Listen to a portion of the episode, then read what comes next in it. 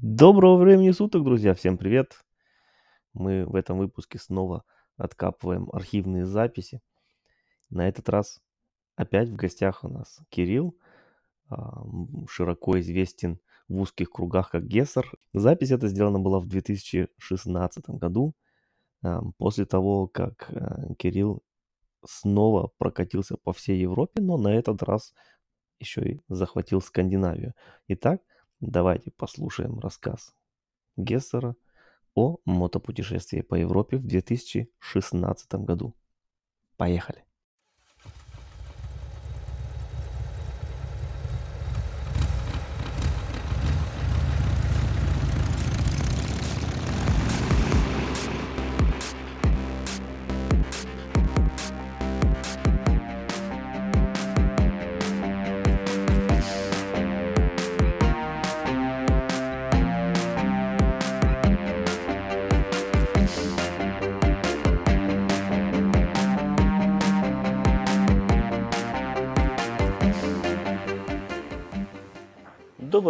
Суток и добро пожаловать на Мотофунк, подкаст-шоу о мотоциклах, путешествиях и о многом прочем.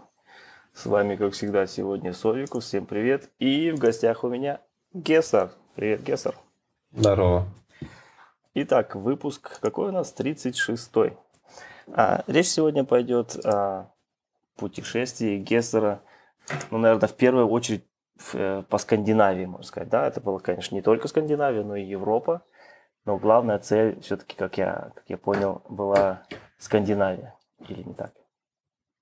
Ну, даже не столько Скандинавия, сколько скорее Норвегия, как бы конкретно. Потому а, что... Упор на Норвегию. А, а, Финляндию я вообще проехал за несколько часов, ну, по тому участку, к которому я, я ехал, там нечего было смотреть. И я решил, что лучше быстрее приехать в Норвегию, и даже об этом не пожалел. Так, начнем сначала. Вот, э, наверное, даже не стоит задавать вопрос, как пришла эта идея, потому что я по себе знаю, если можно куда-то ехать, значит, туда ехать нужно. Я думаю так. А как давно ты начинал планировать эту поездку? Уже осенью, зимой, весной, два дня до этого? Э, если честно, я ее начал планировать вообще как бы ближе уже к концу весны, потому что во-первых, я не знал, то есть поеду я один или нет. Ну, я до какого-то момента думал, что, может быть, я поеду не один. Вот. И те людьми, с которыми я планировал, они, скажем так, не хотели ехать на север. Вот, но потом в итоге я все-таки решил поехать, как, как всегда, в одиночку, никого ничего не спрашивать. И э, уж тогда как бы, то есть мне, мне был уже нужен именно север, потому что я там не был, а в остальных местах, то есть я уже был по несколько раз, но не было смысла куда-то ехать. И еще почти ко всему прочему, у меня, во-первых, теперь я завишу все-таки от отпуска. Не как там два года назад я ездил сколько хочу. Ну да, сейчас работа, да, уже все свободное время кончилось. Да, и ко всему прочему, я еще защищал в этом году магистрскую диссертацию, поэтому а, она тоже повлияла на сроки, потому что 7 июля у меня была защита, а 13 я уже ехал в Европу, поэтому как бы тоже какое-то время я не мог как бы, знать конкретные сроки, вот, э, поэтому готовился поздно и быстро. Вот именно, а как, когда ты готовился-то, ты это получается, что у тебя там две недели времени было на подготовку? Не, ну я как бы относительно, то есть, я, ну я думаю, в июне, можно сказать, сначала я начал, я решил, что все, я точно еду в Норвегию. А там я вот в блоге, ты читал, да, мой отчет? Ну, я кое-что читал, а может быть слушатели наши не читали? Да, я понимаю, просто чисто мне интересно, знаешь ли ты. Вот, а, и я тогда был уверен, что в прошлом году я визу получил э, до 8 августа. Ну, как бы я подавал, помню, что где-то в начале августа, ой, до 18, до 18, помнишь, подавал где-то в августе. И думаю, ну, она годовая, то есть думаю, у меня виза есть до 18 августа. Соответственно, 13 я планировал выехать, 18 вернуться примерно ну, чуть больше месяца, как вот идеальная такая поездка. Вот. И потом я просто сидел дома, что-то думаю, дай возьму паспорт, посмотрю, то так полистаю, что там вообще происходит. Открываю, а у меня виза не до 18 августа, а до 8 оказалось. Вот. А у меня уже все, то есть документы подписаны на отпуск, то есть все я взял там с 13 как раз по 18, по-моему. Ну, и как бы, соответственно, 10 дней раньше, на 10 дней раньше возвращаться не глупо было. Я так почитал, что будет за нарушение правил пребывания в Шенгене. Думаю, ну, выйду, прикинусь дурачком на польской границе, что, ой, надо же единичка. Я думал, я там ну, до 18, а тут до 8, ну, как бы, мало ли. Потом все-таки почитал, что... И, как, и какие штрафы за это? Штраф, да, получается, ну, нелогично. То есть проще сделать заново визу и заплатить за нее деньги, чем потом платить штраф, там потом даже невыгоднее получается. Может быть, еще ну. опасно, что а, даже можешь потом визу не получить, в конце концов. Да, и потом там могут э, временно там на некоторые, там, на 3 или 5 лет, не помню, закрыть въезд, поэтому зачем? Мне пришлось по новой делать визу, все. Это, то есть, соответственно, ну, страховки я в любом случае покупал, но пришлось снова оплачивать вот, консульский сбор, услуги визового центра, вот, придумывать маршрут, э, чтобы ну, дали визу под определенные сроки, соответственно, делать брони. Потом была история очень веселая с этими бронями, я забыл отменить и попал на тысячу евро. Ой-ой-ой, кошмар. Просто ну, так, получается, отдал. Подарил. Ну, я заблокировал карту и вывел с ней все средства, общем, успел. Да, ну это еще хорошо. Еще повезло, успел. Вот, ну ты уже начал э, про, про визу говорить и про маршрут. Как, как ты вот делаешь визу? От, э, от мистера Гарри я знаю, что он всегда берет в Италии, заказывает. Да, ну вот четвертый подряд виза у меня итальянская. Первый раз они мне дали тогда на три месяца потом два раза по году, и в этот раз мне наконец-то дали, ну не наконец, на самом деле это мало, дали двухлетнюю визу. Я читал, что французы, наверное, уже на четвертой подаче должны пятилетнюю давать. Во Францию как бы не обращался, ну и уж, ладно, пошел снова в Италию. Но все-таки два года, получается, они у меня как бы э, открыты э, с середины. То есть у меня двухлетняя до 8 августа теперь.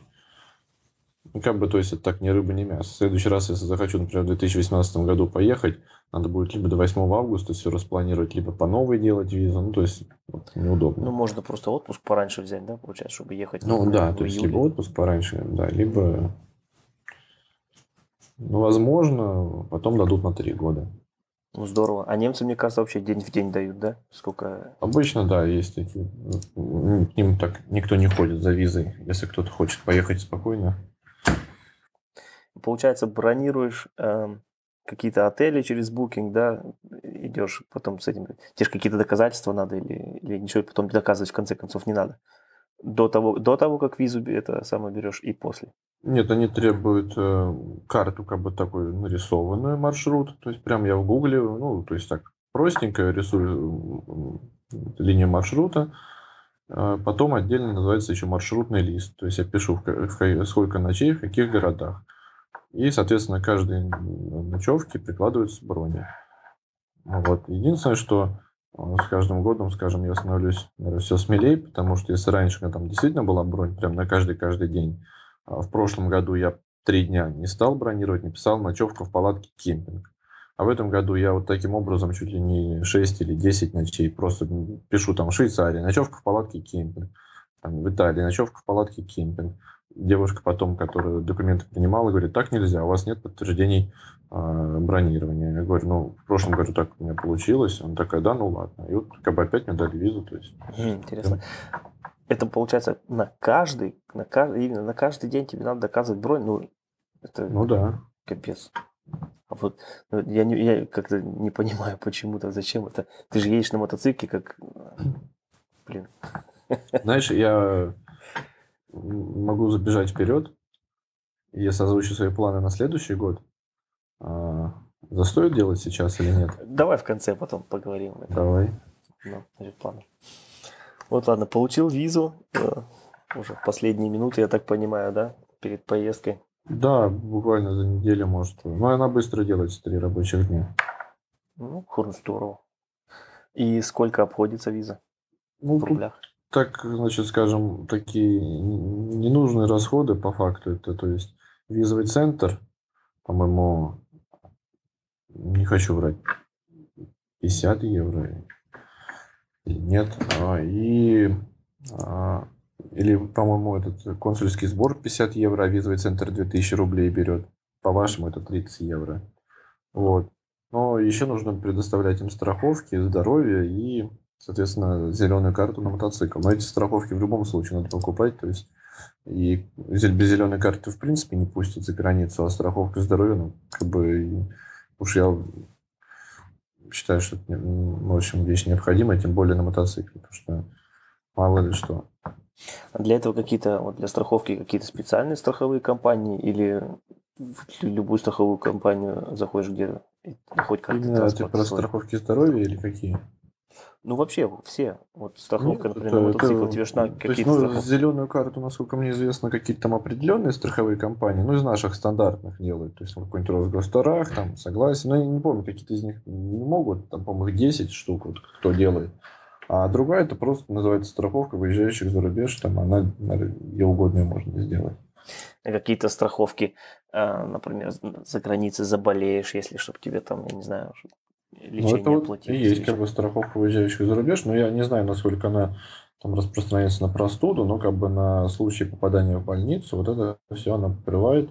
Даже, по-моему, в некоторых случаях зубы лечить можно, точно не уверен, но, по-моему, по самой расширенной наверняка можно. Вообще экзотика. Вроде, вроде по простой можно. Здорово. А, а мотоцикл ты как готовил? Что делал на мотоцикле, как приготавливал технику? Да, как сказать, ничего особенного. То есть я в начале сезона, у меня всегда правило, прежде чем вообще вот начать сезон, прежде чем выехать на дорогу, после зимы я меняю масло и масляный фильтр. Дальше уже по факту, то есть постоянно я смазываю цепь. А, еще перед выездом обычно я жадничаю, воздушный фильтр я не меняю, я его просто продуваю компрессором. А, потом бак я промыл, я его просто снимал по какой-то причине, не заодно. А, ну, там немножко ржавчины так накопилось. А потом а, колодки поменял передние, задние, но не потому, что там как бы необходимо, ну, то есть не потому, что там я готовился к поездке, они просто уже износились полностью. Задние вообще не было тормоза. А передние уже визуально, ну, видно было, что почти закончились. Вот, поэтому, значит, колодки поменял. И э, мне что-то не очень радовала передняя подвеска. Я, не разбирая вилки, поменял масло вилки. Но, честно говоря, разницы почти никакой не заметил. Ну, наверное, все, да. То есть э, все остальное как бы уже не трогал. Выехал, э, куда путь держал? Ты, давай пойдем по маршруту. Как? Что? Какие приключения ну, были где? Меня, меня периодически спрашивают, ну, почему я выбрал именно такой путь. Потому что, то есть, можно ехать сразу в Норвегию через Мурманск, а можно сразу в Финляндию через Хельсинки там или после Питера как-то проехать. А, вот, через Выборг, что ли. Я хотел как бы и по России проехать, э, вот, ну и все-таки чуть-чуть как бы Финляндии побыть, хотя бы так для галочки. Поэтому я выбрал такой средний вариант. Я поехал до города Кандалакша, и там ушел уже в сторону финской границы. То есть я проехал а, почти полторы тысячи километров по России. А, я проехал Петрозаводск, там ночевал в первый день. И потом я поехал вот в эту Кандалакшу. Ну, то есть я даже в городе не был, там до нее поворот. И потом примерно километров 100 было до границы. Надо сказать, довольно как бы... То есть дорога не, не дырявая, то есть там не было таких ям, каких-то, да, там а, выбоин, но она была очень волнистая. Я на ней прыгал просто, вот реально прыгал. Она такая синусоида дорога. Вот. И потом я еще еду, главное, а, мужик на обочине стоит, там около машины, я останавливаюсь. Я просто, знаешь, бывают же не, ну, не круглосуточные пункты погран. Да-да. Подъезжаю к мужику, спрашиваю, граница, говорю, круглосуточная или нет. Говорит, ты что, говорит, она там до 8, что ли, до 9. Ну, суть в том, что я уже не успевал туда никак. Вот. Ну, смотрю, я его спрашиваю, что главное, то есть какой-нибудь город-то будет по пути. Он говорит, ну там, да, вот будет городок один последний, Алакурти называется. Там, как бы, я ну, да, не стал, по-моему, ничего спрашивать, думаю, если что, там палатку поставлю. Он и сам, по-моему, сказал, поставь палатку и не парься. Потому что там глушь, как бы народу никого, с дороги свернуть не проблема, в принципе. Вот, и я а, доехал до этого Лакурти, он меня еще предупредил, я его спросил, как дорога дальше. Он говорит, ну, еще ничего, но потом, говорит, просто там жопа, то есть реально, то есть дороги нет. Я еще доехал до этого Лакурти, все нормально было, был все время асфальт. А, значит, в городе я нашел съемную комнату, не стал еще в палатке заморачиваться. Думаю, пока в России могу тут вроде рублями расплатиться, уж посплю по-нормальному. Вот, нашел э, единственное предложение в интернете, быстро, там, ВКонтакте, нашел группу этого города, там объявление о сдаче жилья. И вот снял комнату за 900 рублей, даже не комнату, а кровать в комнате. Вот. И на следующий день я поехал уже в Финляндию, и оказалось, вот тот был момент, где мужик сказал, что жопа. То есть там был, наверное, километров 15-20 э, строили дорогу, и там просто, то есть один гравий был, а учитывая, что у меня мотоцикл то как бы не приспособленный для такого, ну, я их так, ну, нелегко мне дались даже 15 километров. А ты говоришь, вот ты зашел ВКонтакте, ты искал просто какую-то ВКонтакте группу города? И ну, я там... знаю, что просто ВКонтакте есть группы почти, ну, как многих городов, то есть, uh-huh. а, скажем, для любого, даже европейского города, там вбьешь, например, название Прага, там будут там какие-то предложения по вместе погулять по Праге, а, какие там продажи в Праге, аренда жилья в Праге, и также по нашим российским городам, по любым. То есть Алакурти это абсолютно маленький, там население может тысяча человек, ну, может, несколько тысяч, город пограничный. А, вот там были брошенные дома такие, ну, были жилые, конечно. И вот у них есть группа ВКонтакте, там тоже объявления люди создают, сдачу жилья, какие-то там разные мероприятия организовывают. То есть так. Хм, интересно. Интернет, конечно, это сильно. Значит, ты север России тоже посмотрел. Ну, не совсем, до Мурманска не дошел, говоришь, сразу. Нет, то есть, ну, по крайней мере, я хоть по, ну, то есть я видел новый для себя город э, Петрозаводск. Приехал, еще были еще белые ночи или точнее полярный день, поэтому я, в принципе, в 10 часов вечера спокойно прошелся по городу, посмотрел, на набережной побыл. А вот в Волокурте это был твоя, это первая ночевка была или до этого тоже ночевал? Ну, вот в Петрозаводске первая, потом в Волокурте. А, Петрозаводск. Сколько это километров примерно? Что-то я сейчас смотрю на карту, что ой-ой-ой. Ну, до Петрозаводского ровно тысяча, там тысяча с копейками, а до Волокурте тоже примерно, там 800, не помню, 900, ну, что такое. Обалдеть. Это первые дни ты, получается, только дубасил, да, чтобы Ну да, собственно, цель была добраться до Норвегии, а там уже ехать поспокойнее. Ну, ну, ну. Так, а дальше куда? После Алакур теперь ночевал? Да, я рано встал, э, поехал сразу на границу. Был там, по-моему, буквально чуть ли не первым. Там даже писал в интернете, там в день проходит всего 200 человек на этом пункте, то есть он такой спокойный. Mm. Вот, э, тоже забавная такая история. А, подъезжаю на, значит, ну, уже прошел российский контроль, надо ехать на финский. Пограничнику там, или таможнику нашему говорю, можно шлем надевать не буду, а, так, поеду. Он такой, да, да, конечно, тебя же тут никто не оштрафует. Приезжаю к финнам, соответственно, без шлема. Сколько криков было, что парень, да ты вообще в курсе, что надо ездить в шлеме, да мы тебя сейчас оштрафуем. В общем, это особенно было забавно после нашей значит, раздолбайской такой России. И когда они а, потом уже меня отпускали, то есть им было плевать, по-моему, на что у меня в кофрах. Они мне говорили, только парень, пожалуйста, езди в Финляндии в шлеме. Я говорю, господи, я всегда в нем езжу. говорю, просто переезжал от одного пункта до другого. А, а тебя что, подставить хотели или Ну, не знаю, но вышло забавно. А, я, в принципе, даже, можно сказать, не удивился. Да-да-да. Здорово. Ну, а так граница проходится нормально, да, вообще без приключений. Кроме этого. Да, попросили так открыть кофры, спросили, то есть есть оружие, там, не знаю, наркотики какие-нибудь. Да, да. Стандартный и вопрос. Ты на все ответил, конечно же, да. И все. И это забыть можно про поездку.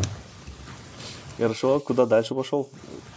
Ну, я, у меня вообще был план изначально, я-то не знал, что я останавливаюсь ночевать в Алакурте. Я планировал в тот же, то есть второй день пересечь границу и сразу после границы ночевать. Я даже заранее посмотрел на Google, на Google Maps, э, панорамах, э, где можно там палатку поставить. Потому что я вычитал, что в Финляндии можно палатку ставить где угодно, и никто тебе слова не скажет. Даже законом тут решено.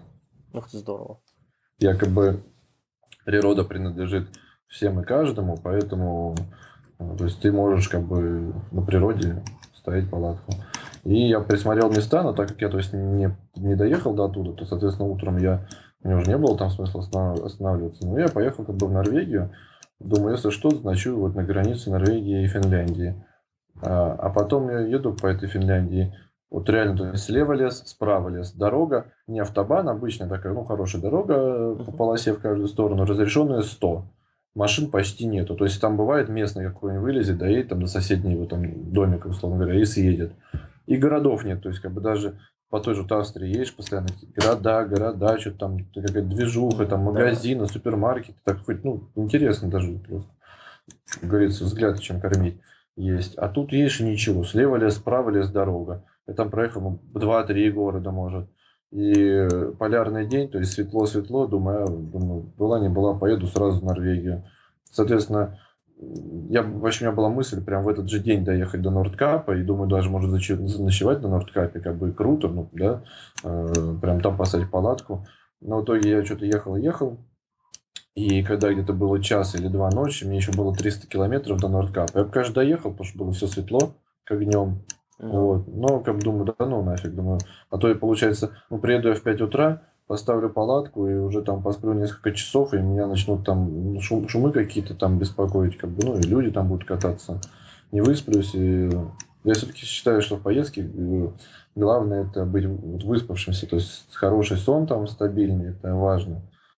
Ну да, это и безопасно, когда, для того, когда ты едешь. Я вернулся в Россию, я в первую неделю уже перестал высыпаться. Но в Европе, несмотря на то, что у меня такой дикий темп, я именно высыпаюсь постоянно. Но еще я не высыпаюсь там, потому что у меня нет интернета. Потому что я бы вечером как бы где-нибудь в какой-нибудь там кемпинге, что делать нечего, лег спать. Вот. В Москве, конечно, я могу торчать до двух ночи у компа и утром в 7 уже бежать на работу. Значит, остановился ты еще в Финляндии или уже в... Э, Нет, все, я переехал значит, в Норвегию, и там и впервые вообще в жизни и вот, э, я поставил палатку, то есть без всякого кемпинга. Я просто ехал э, и думал, вот, надо найти место, где поставить палатку. И в какой-то момент увидел такой съезд с дороги к воде уже именно началась вот такая же красивая природа. То есть какое-то время по Норвегии, там, может, первые 50-100 километров тоже был лес и дорога, и ничего. Uh-huh. А потом начались уже тоже фьорды, вода, вот, то есть э, какие-то горы. И я ехал вдоль воды, смотрю, там такой съезд, и стоял вот кемпер, дом на колесах. И там что-то я сначала мимо проехал так, издалека так уже посмотрел на это место, развернулся, съехал туда и стал ну, на приличном таком расстоянии от него. Поставил палатку, там, по-моему, даже поужинал своими там консервами, запасами еще русскими. Вот. И утром, когда проснулся, там между мной и этим кемпером стоял еще один кемпер. То есть, пожалуйста, спи, не хочу, никто слова не скажет. Ну, значит, нигде ничего не огорожено, никакого кемпинга, просто дикое место, остановился, поставил палатку. Нет, очень такой... И причем, как бы, скажем, вот я честно, то есть боюсь, например, поставить палатку, да, там где-нибудь, например, там в Польше, в поле, то есть я бы не поставил. Во-первых, у меня мотоцикл еще как бы он шумный, то есть я даже если где-то буду заезжать, я, наверняка все, кто рядом, они об этом ну, услышат, узнают. Вот. А, ну, в России, соответственно, тоже как бы, как-то не знаю. А тут вот э, такой, может, скажем, как это, подсознательно, ну, не знаю, не внушил, просто вычитал, да, что там Норвегия одна из самых безопасных стран мира. То есть я вообще без какого-либо волнения лег, все, и спал как убитый, и ни, ни о чем не переживал. У меня даже с собой был вот перцовый баллончик, там, ну, на случай мало ли чего, то есть, как бы, ну, хоть ну, что-то да. должно быть. Был перцовый баллончик. И я даже потом понял, что у меня где-то был там убран вообще в куртке, в каких-то карманах, то есть, там не под подушку его там, да, положил, а просто он там где-то валялся. Даже не подумал о нем. Дальше, получается, проснулся и на, на Нордкап. Ну да, я встал. Во-первых, я очень боялся того, что будут проблемы с погодой. Ну, то есть я как бы, то есть ложусь спать и не знаю, утром я проснусь дождь или вот какая будет значит, у нас ситуация. Поэтому я проснулся, помню, по даже от, от жары в палатке, то есть солнце пекло. Вот, я собрался, поехал на этот Нордкап. Туда, кстати, платный въезд, 2000 рублей на наши деньги, по-моему. 30 евро, считай. Вот, просто... На сам Нордкап уже или это платная дорога была? А, это, скажем, парковка при Нордкапе, и километр вот до нее он платный. То есть можно бросить мотоцикл и километр пройтись пешком. Вот, ну, как бы я уже думаю, ладно, хрен с ним, приехал. Причем даже прокатил студенческий. Но, правда, международный у меня был сделан ИСИК, вот этот, если слышал. Нет, не слышал. Международное студенческое удостоверение, оно как бы делается, ну, и студент, то просто там, оно стоит 10 евро, в России, по крайней мере, и можно его, значит, получить. И там наверное, скидки в каких-то барах. Честно говоря, оно мне, вот единственный раз, когда мне пригодилось, это вот на этом Нордкапе, правда, оно сразу себя, можно сказать, окупило. Потому что скидка была равна почти стоимости этого ИСИКа. Или ISIC, как его называют. Значит, если, если заплатил эти 2000 рублей, ты можешь прямо на Нордкамп на, э, на сам заезжать, или как там, или все равно надо пешком еще идти? Ну, там парковка, парковка. Э, подъезжаешь, и там буквально метров 200 пройти, и мы с этим. Ну, там просто не въедешь дальше, потому что там такая уже скальная немножко. Ну, не, ну, конечно, можно было им парковку прямо на Нордкапе обустроить, наверное. Но это... А, значит, возле, возле этого знака Нордкапа мотоцикл никак не поставишь, чтобы там, например, сфотать или что? Не, ну, как бы я знаю людей, которые по этому Карлов мост в Праге проезжали на мотоцикле. Ну, то есть, может, и тут можно. Вот. Но лучше, наверное, не стоит. Наверное, нет. Ясненько. И как, ну расскажи про ну, как, как впечатление, что ты ожидал от этого и как потом разочарован был или нет, или как? Ну, честно говоря, скажем так, я вообще-то ничего не ожидал от этого места, просто как для галочки, э, самая северная точка. И надо сказать, что как раз-таки очень там было красиво. То есть вот дорога, хотя я потом слышал наоборот противоречивое мнение, но на мой взгляд дорога вот где-то 50 километров до Нордкапа это невероятно красивое место вот, э, по всей Норвегии. То есть Норвегия в целом красивая, но это место стоит выделить.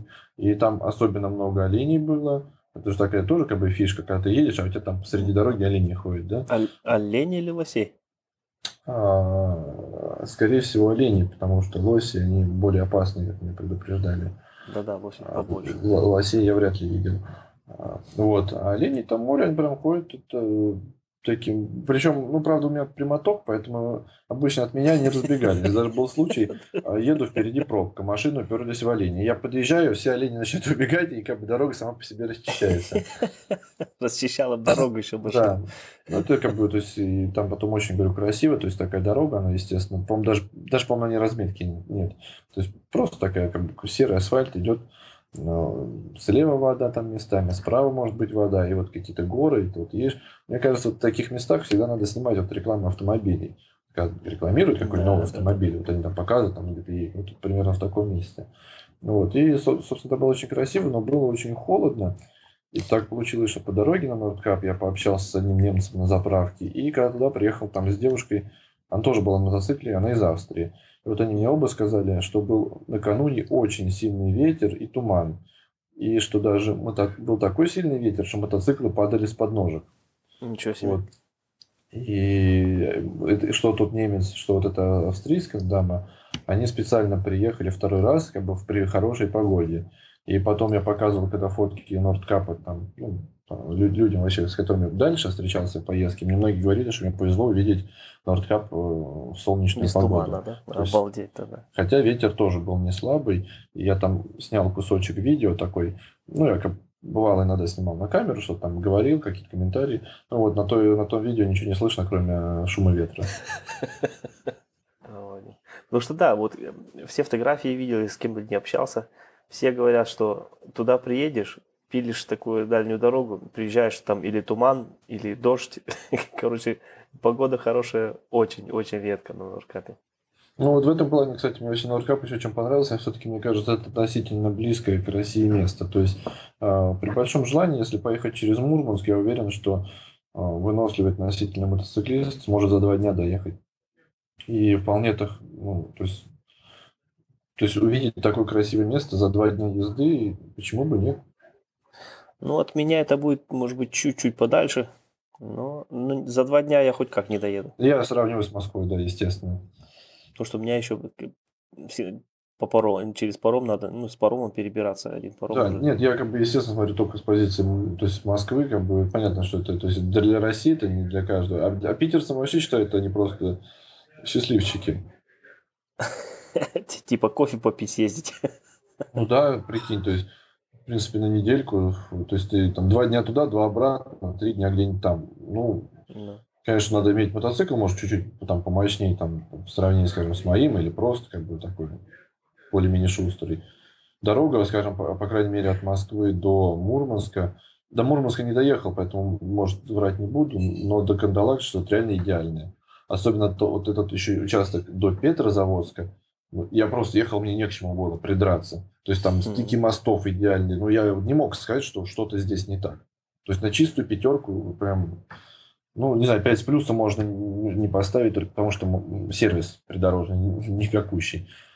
То есть там есть участок, где 250 километров нет заправки. То есть от заправки до заправки 250. Ни кафешки, ни заправки, ни туалета, да? Не, ну кафешка там, может, какая-то там попадалась. То есть, да, я остановился даже в одной. Кафешка была без всяких заправок.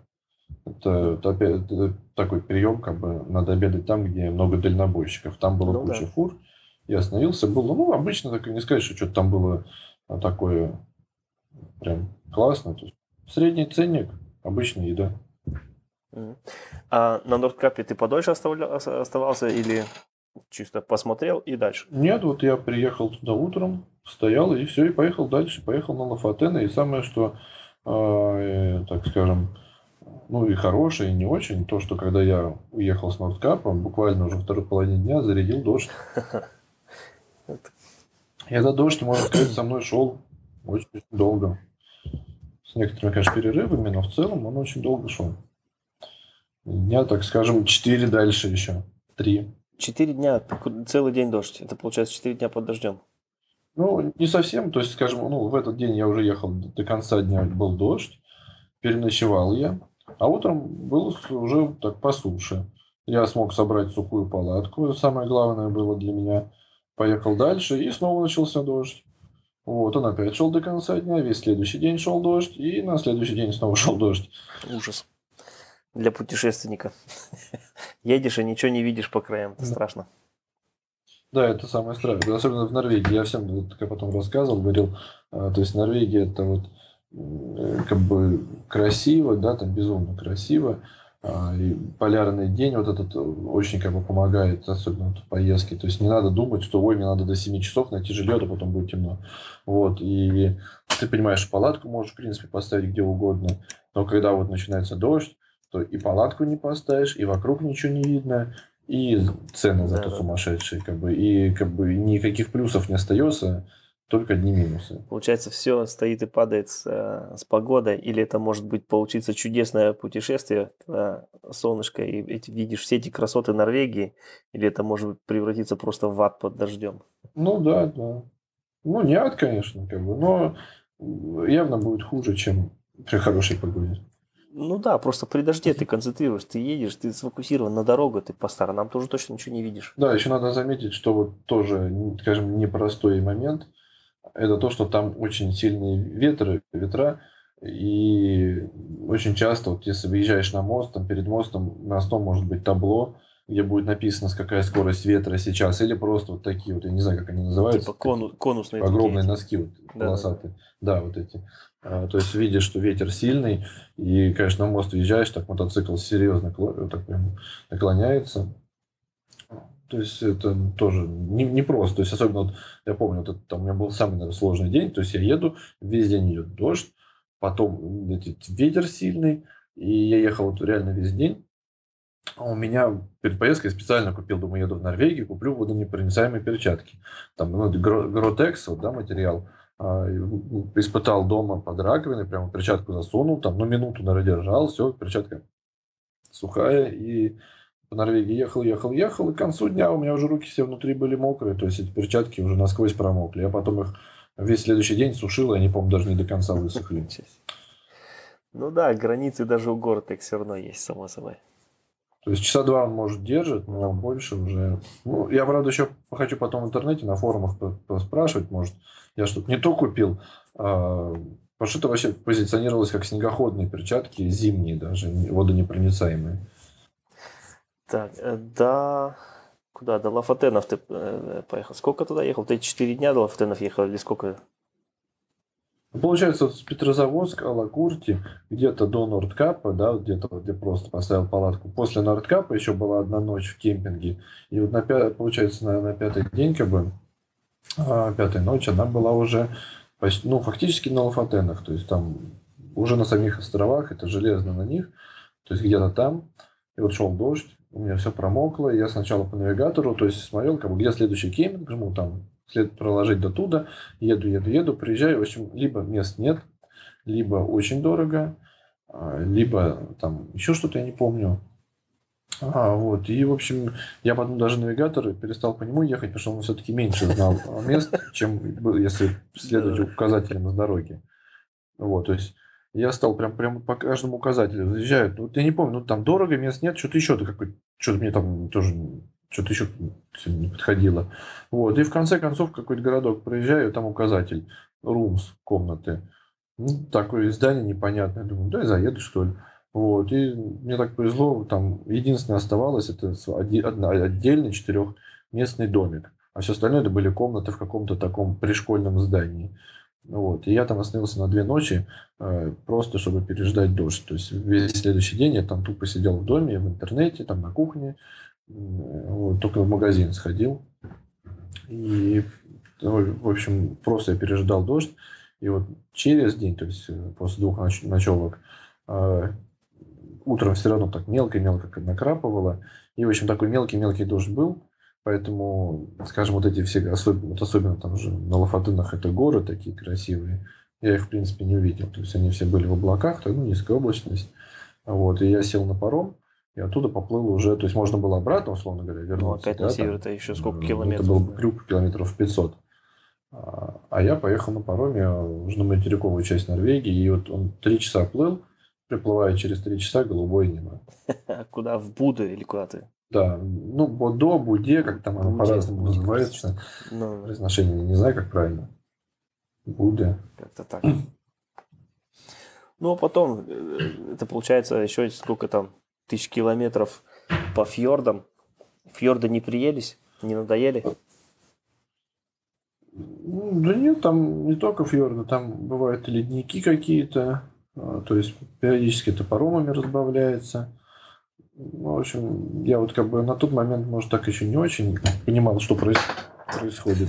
Но э, сейчас я могу сказать, что это было действительно невероятно красиво, как бы и впечатление а, так. Почему не очень понимал, что происходит? В смысле, еще ну, как-то не оценивал, скажем, красоту вокруг. Как-то меня все, я все пытался мысленно сравнить с какой-нибудь Швейцарией. Вот. И как-то так. То есть я не мог сам себе признать, что сейчас вокруг очень красиво. Я думал, ну, вроде Швейцария так же. Ну, вроде и там в Альпах не хуже, где-нибудь в Австрии. Вот. А потом все-таки надо было не сомневаться и прям говорить, да, это круто. Вот. А я все искал какой-то подвох. Ну, зачем сравнивать, да, получается. Но у меня вот, например, если я еду куда-то, у меня мой первый день это, это для меня на первый день, чтобы вообще оказаться в путешествии. Потому что если слишком близко к дому, и все как-то ну, еще не начался отдых. А вот после того, как первый раз переночуешь, уже все, уже чувствуешь себя в путешествии. Это уже приятно. Без разницы, куда едешь. Ну, мне кажется, я себя начинаю чувствовать в путешествии, ну, ну может, конечно, как-то предвзято, но когда я оказываюсь за границей. То есть вот mm. помню свою самую первую поездку, то есть а, я тогда первый день в Минске, как бы, ну, вроде язык тот же, как-то все так легко еще, э, рубли там, считай, принимает какую-то часть маршрута. И вот помню, когда вот это было в 2013 году, помню, я утром проснулся. То есть я приехал там ночью, вообще глубокой ночью я приехал в Краков. Я так устал, я почему все бросил, проклинал этот мотоцикл. И я помню, там, даже не знаю, как ну, просто упал спать. И вот утром я, помню, просыпаюсь, и я понимаю, что я уже вообще в другой стране. А вокруг уже по-русски никто не говорит, я один. То есть это для меня был вообще как бы такой шок. То есть я всегда, ну, как там, с родителями, как там с друзьями, да, а тут я понимаю, я вообще один. Вообще есть, Да, и как бы столько на себя могу рассчитывать, никто там тебе уже сейчас не прибежит, звонить некуда. Вот это, конечно, было, то есть это, наверное, все-таки шикарное чувство такое. Mm. Сейчас уже как-то я проще, то есть я уже знаю, что чего, кто быстро все ориентируюсь, могу там найти какие-то там ночевки без проблем. Ну и, если честно, сейчас как-то, может, с финансами попроще стало. Тогда я все-таки был студентом, поэтому я многие места там по ночевкам отвергал, потому что дорого, дорого. А сейчас как, ну уж можно что-то в случае ЧП там позволить. Как в той же Норвегии. То есть этот домик, в общем-то, для меня, скажем, не дешево стоил. Там 30 евро за ночь Соответственно, я за две ночи заплатил 60 евро. И там никакого тебе завтрака, ничего. Да, была кухня, конечно, я там и чай себе сделал, и бутерброды. Но по факту это не дешево.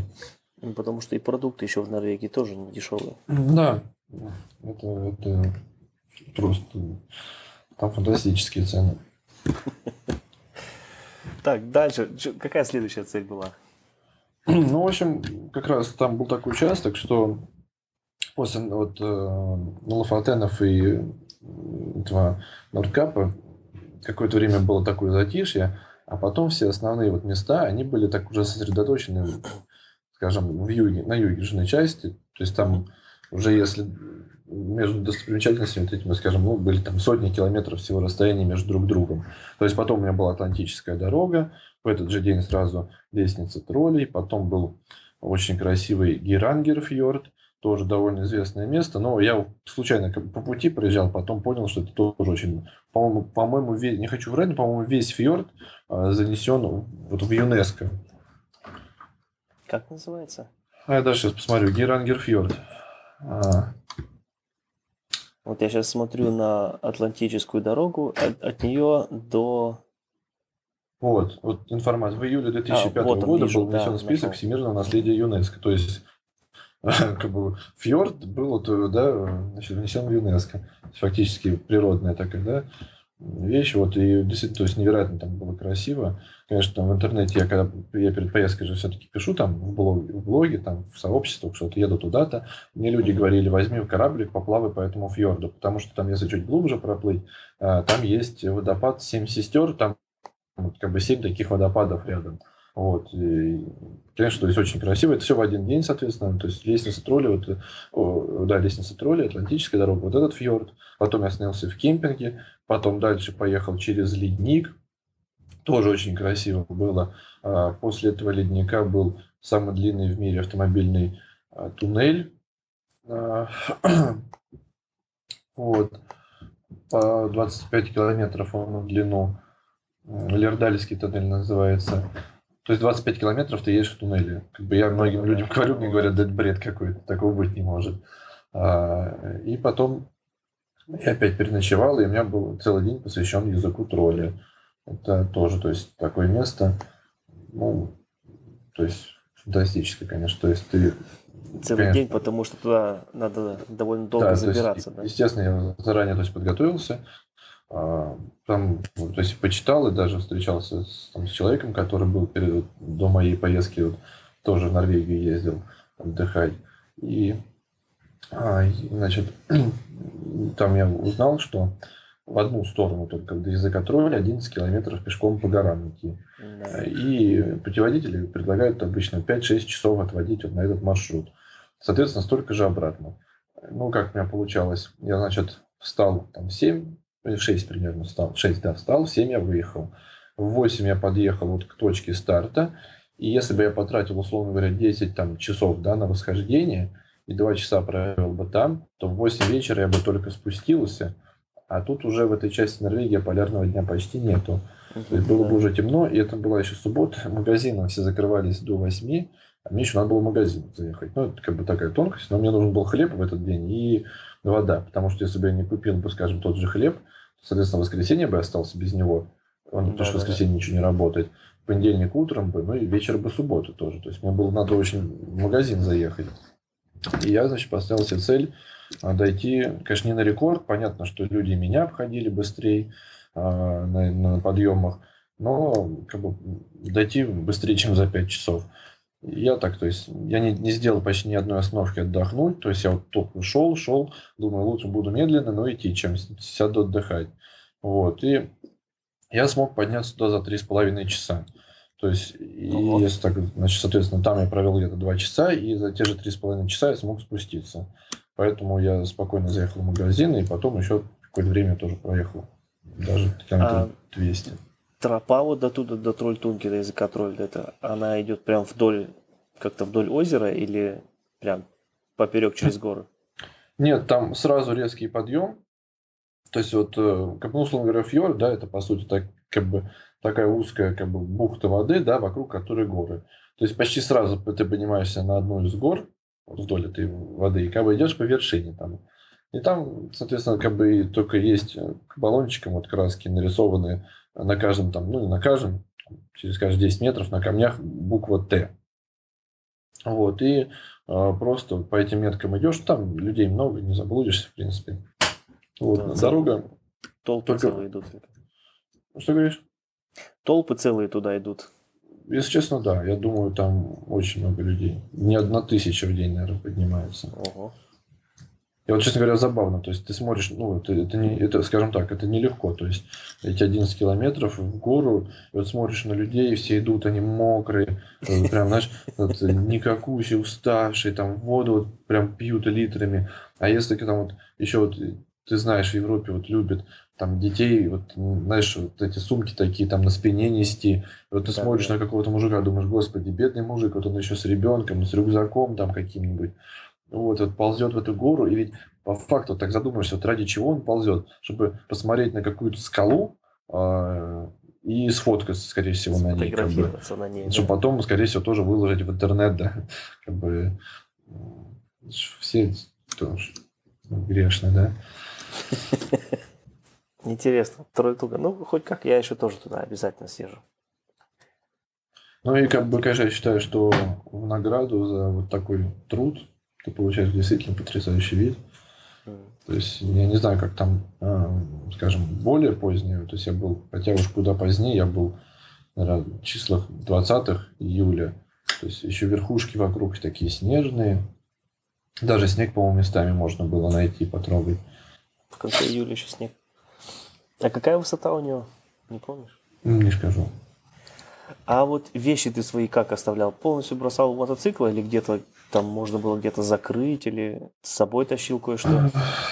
Ну, как? В Норвегии, опять же, все-таки полагаешься на такую добропорядочность страны. Я, конечно, пошел, когда на язык тролли, я шлем пристегнул, а, куртку через... Нет, куртку я с собой взял, но ботинки я, правда, оставил, по-моему, мотоцикла.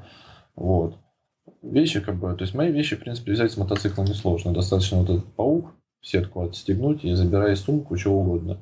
Вот. Все было нормально, а в некоторых других местах в Норвегии я даже шлем не пристегивал. Просто я, я помню, поехал на этот на лестницу троллей. То есть по, по факту это просто серпантин с хорошим видом, когда поднимаешься наверх. А, и там наверху тоже такая площадка, куча мотоциклистов. Я приехал, что думаю, пристегиваешь шлем? Нет. Смотрю, тут вот рядом стоят вот эти BMW всякие, у них вот эти дорогущие эти шуберты шлемы, они просто лежат там на мотоцикле, видно, ничего не пристегнуто, кожаные куртки прям бросают. Все-таки в Италии шлем рядом с мотоциклом никто не положит никогда. Там утащат или что? Там утащат в Италии. Да, там в Италии это вообще ужасно. Ой, ну ладно, сейчас речь не про Италию, черт с ней. Тролль Тунга. Ладно, ты вернулся. Во сколько ты говоришь, снизу опять на стартинг point вернулся к мотоциклу? Ну, три с половиной часа туда, три с половиной обратно. И, по-моему, два часа, точно больше часа провел там. Ну, считай, 9 часов, если я там был а, 8 стартанул, значит, вот уже в 5 вечера я спустился где-то. 6. Значит, все, успел закупиться еще, покушать, попить, взять. Да. Здорово. А магазин где нашел? Там рядом где-то есть? А там по дороге город, я прям магазин, там так получилось, что ну, я ехал к, к язык тролля, а рядом кемпинга не было. Я сначала проехал поворот на него дальше, потом нашел кемпинг, и как бы на следующий день я уже возвращался в обратную сторону, поэтому я там uh-huh. уже два раза приезжал, магазин заприметил. Кемпинг Отда, наверное, останавливался. А, э, да, город Отда, но нет, я проехал дальше, потому что я не знаю, что было в тот день. Я приехал в кемпинг этой Отды, и там было так много народу, просто одна молодежь. То есть там кемпинг, он просто кишил людьми, палатку даже негде было поставить. Настолько было плотно все.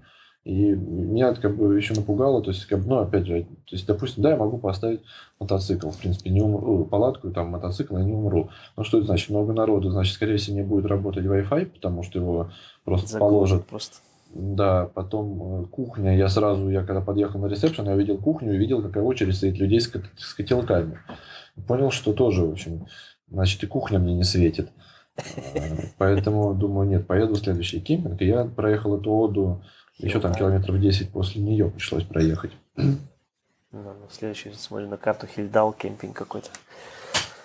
Ну да ладно. В том по... кемпинге, кстати, был э, прям, то есть вот был кемпинг, а через дорогу от него был, была какая-то гора, и оттуда шел очень сильный водопад.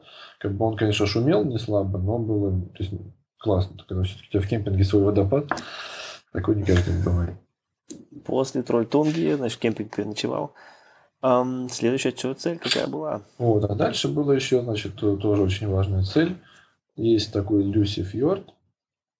А, там у него сразу, то есть мало того, что это сам по себе красивый фьорд, у него есть две достопримечательности. А, там а, Прикистулин, это так называемая скала кафедра. Там просто такой утес, очень плоский.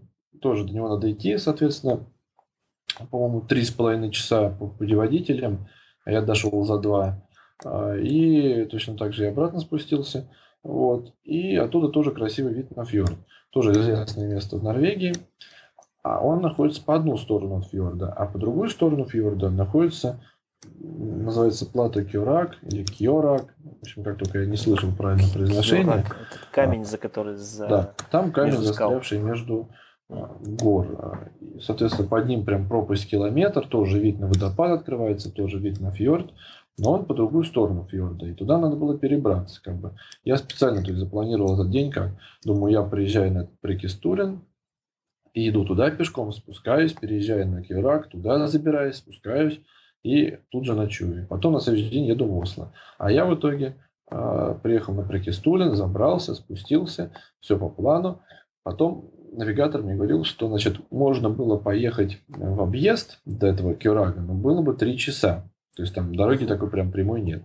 А можно было сесть на паром. И он бы, как бы, условно говоря, ну, скажем так, перевез бы с одной стороны на другую, почти. А, вот. Э, во-первых, мне этот вариант больше нравился, потому что можно проплыть на, на получается, на кораблике по фьорду, полюбоваться. Вот. И там по времени было быстрее. То есть час надо было ждать паром и час, по-моему, плыть. Я, значит, приехал к этому парому, встал, и был еще один мотоциклист, э, норвежец. И он мне говорит, а ты знаешь, надо было бронировать билеты. Я такой, как бы, я откуда мне знать-то? А, он, значит, полез, там я его попросил, он, значит, залез там с планшета в интернет, начал пытаться бронировать, а он ему не дает забронировать. То есть пишет, мест нет. Все. Вот. Ну, как бы я думаю, ну, не будет, может, других мотоциклистов, а кроме нас, как бы с ним никого никто не подъезжает. Думаю, никого не будет, может, и будет место, может, кто-то передумал. Вот. И, в общем, потом приплывает паром, чувак заезжает, а, ну, я подхожу там к каким-то, не знаю, кто там, моряки вот эти, капитаны, матросы, говорю, а, можно, вот я не бронировал, заехать? Они такие, нет, мест, э, мест нету, нельзя. И оказалось, что на этом пароме было всего одно место для мотоцикла. Это вот этот чувак его как бы и забронировал. Капец. А, а, значит, я говорю, ну давайте ко мне я там аккуратно рядом поставлю, может, ну привяжем мотоцикл, как без проблем, ну где-нибудь там что, как бы не влезет, что ли? Они, нет, нет, у нас по накладной вот столько-то мест, значит, столько-то и повезем, как бы. То есть, соответственно, паром уплыл, Следующий был, по-моему, через два часа. А я его, получается, этот паром я уже ждал, час потерял. Mm-hmm, да. Вот. И, значит, следующий там через два или три часа, еще плыть час, либо ехать в объезд три часа. И там получалось, короче, что я бы приехал на этот кюрак, я бы на него бы залез, но спускался бы я уже в ночи бы. Реально было бы, то есть темень. Ну и как бы был вариант либо оставаться э, ночевать, э, вот, э, а, значит, и утром снова забираться, либо забить и ехать в Осло. Но, как бы, в общем, я решил, как я это если называю, остаться, как, оставить повод, чтобы вернуться. То есть... Значит, не пошел на Керак. Да, да, так бы попал везде в Норвегии, и все. Ну, еще я тоже спешил к товарищу Мотофунку. Уже тогда спешил. Ну да, если бы я бы остался еще на один день сверху, то тогда бы я бы к тебе приехал в понедельник. То есть, тебя бы я не застал. Да, да, да, точно. А, чуть-чуть назад вернемся к дороге Атлантической. Mm-hmm. Стоит вообще туда ехать? Потому что я как посмотрю фотографии, это ничего особенного, просто дорога над водой. Типа мост. Ну, распиаренное место. А, в принципе, скажем, в Норвегии таких мест немало. Вот. Ну, я помню, что когда я въехал на этот мост, у меня была улыбка в душе, потому что вот я доехал наконец-то. Просто было приятно там оказаться. А так, в Норвегии, как бы скажем, Ну, не, ну места-то хоть как красивые, получается. Там ну просто она вот, я если посмотрю из всех моих точек, которые хочу поехать, она самая северная. И вот я иногда думаю, просто у меня отпуск ограничен, не такой большой, как у тебя, не так много дней. Ну, знаешь, скажем, если у тебя там отпуск ограничен, вполне, я считаю, просто прекрасный вариант. Это вот Кюрак. Можно бы даже сказал, не знаю, честно, не был на Кюраге, поэтому не могу сказать, достаточно ли там красивый вид.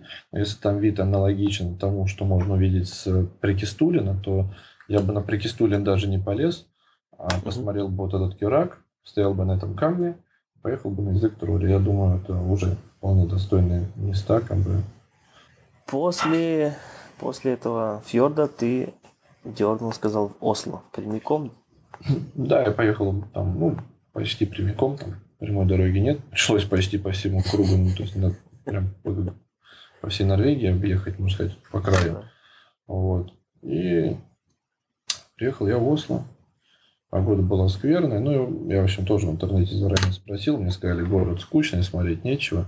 Ну, я согласен с этим. То есть там ничего особенного. А, в Осло только переночевала дальше? Да, в Осло я переночевал и поехал в Стокгольм сразу. Никаких достопримечательностей. Значит, не стоит в Осло заезжать, ясно. Я бы не, да, я бы не рекомендовал. Вот Стокгольм можно, а вот в Осло я его не понял. Ну, есть города, которые я не понимаю. А в Стокгольме что интересно? Стокгольм, Чем город хороший? Ну, там, скажем, просто такой милый городок, то есть он, а, как бы так сказать, э, просто симпатичная архитектура, вот, ну, вот это все. И там очень много музеев, надо сказать. То есть там реально хороший такой большой выбор, потому что там потом через два дня я был в Копенгагене, и там, когда я смотрел музей Копенгагена, там просто почти ничего не было по сравнению со Стокгольмом. Вот, там ну, было, может, только музеев. Ну, вот, в Стокгольме там и технический музей, какой-то музей викингов. Там не совсем викинг, как по-другому назывался. Вот, и вот там очень классный музей. Вот, а, я был, а, кажется, в двух музеях. Был еще музей Нобеля, но вот, ну, музей Нобеля фигня. А, а вот э, там есть музей Варса.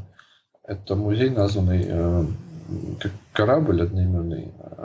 Там прямо то есть здание музея, а, или точнее здание музея построено вокруг корабля. Корабля, по-моему, 16 века или 17 века. Ну вот, то есть там а, когда-то давно утонул корабль, причем почти сразу, как его построили. Он только вышел из порта и тут же затонул. Вот, а из-за того, что вода вроде как там не такая соленая в Северном этом океане, там он сохранился хорошо. Его в 50-х годах подняли и вот сделали музей. Молодцы. По, по городам, по городам. Что еще интересно было до меня? Ну, конечно, это очень... Эм, я люблю рассказывать, как я остановился у шведа. А, как-то так вышло года два назад. Я нашел ВКонтакте... А, я люблю как бы отечественные мотоциклы. В какой-то группе поезжан я увидел шведа, у которого есть ИШ, планета 5. Вот. Именно швед, то есть не как обычно, да, ты, допустим, ты там себе купишь там Урал, да, то есть все-таки ты как бы русский, а тут именно как бы, а, как бы, то есть э, чистый швед тут купил себе зачем-то ИШ. Вот. И я ему тогда написал, как бы, чувак, вот респект, там, я с помощью запчастями, пиши, там, ну, буквально, может, разок пообщались, и добавил его в друзья. Я даже не думал в Швеции, что я там окажусь в ближайшее время. Вот. А вот тут, значит, что-то думал, у меня же там знакомый есть. Ну, я это а, что-то подумал сначала, что он живет в Стокгольме. Я ему написал, э, или я какие-то его фотки смотрел, там был геотек по Стокгольму. Я ему, короче, написал, привет, вот так и так, э, еду, значит, э, вот, в Швецию, буду проездом, а можно у тебя остановиться? Он написал, да, пожалуйста, как бы.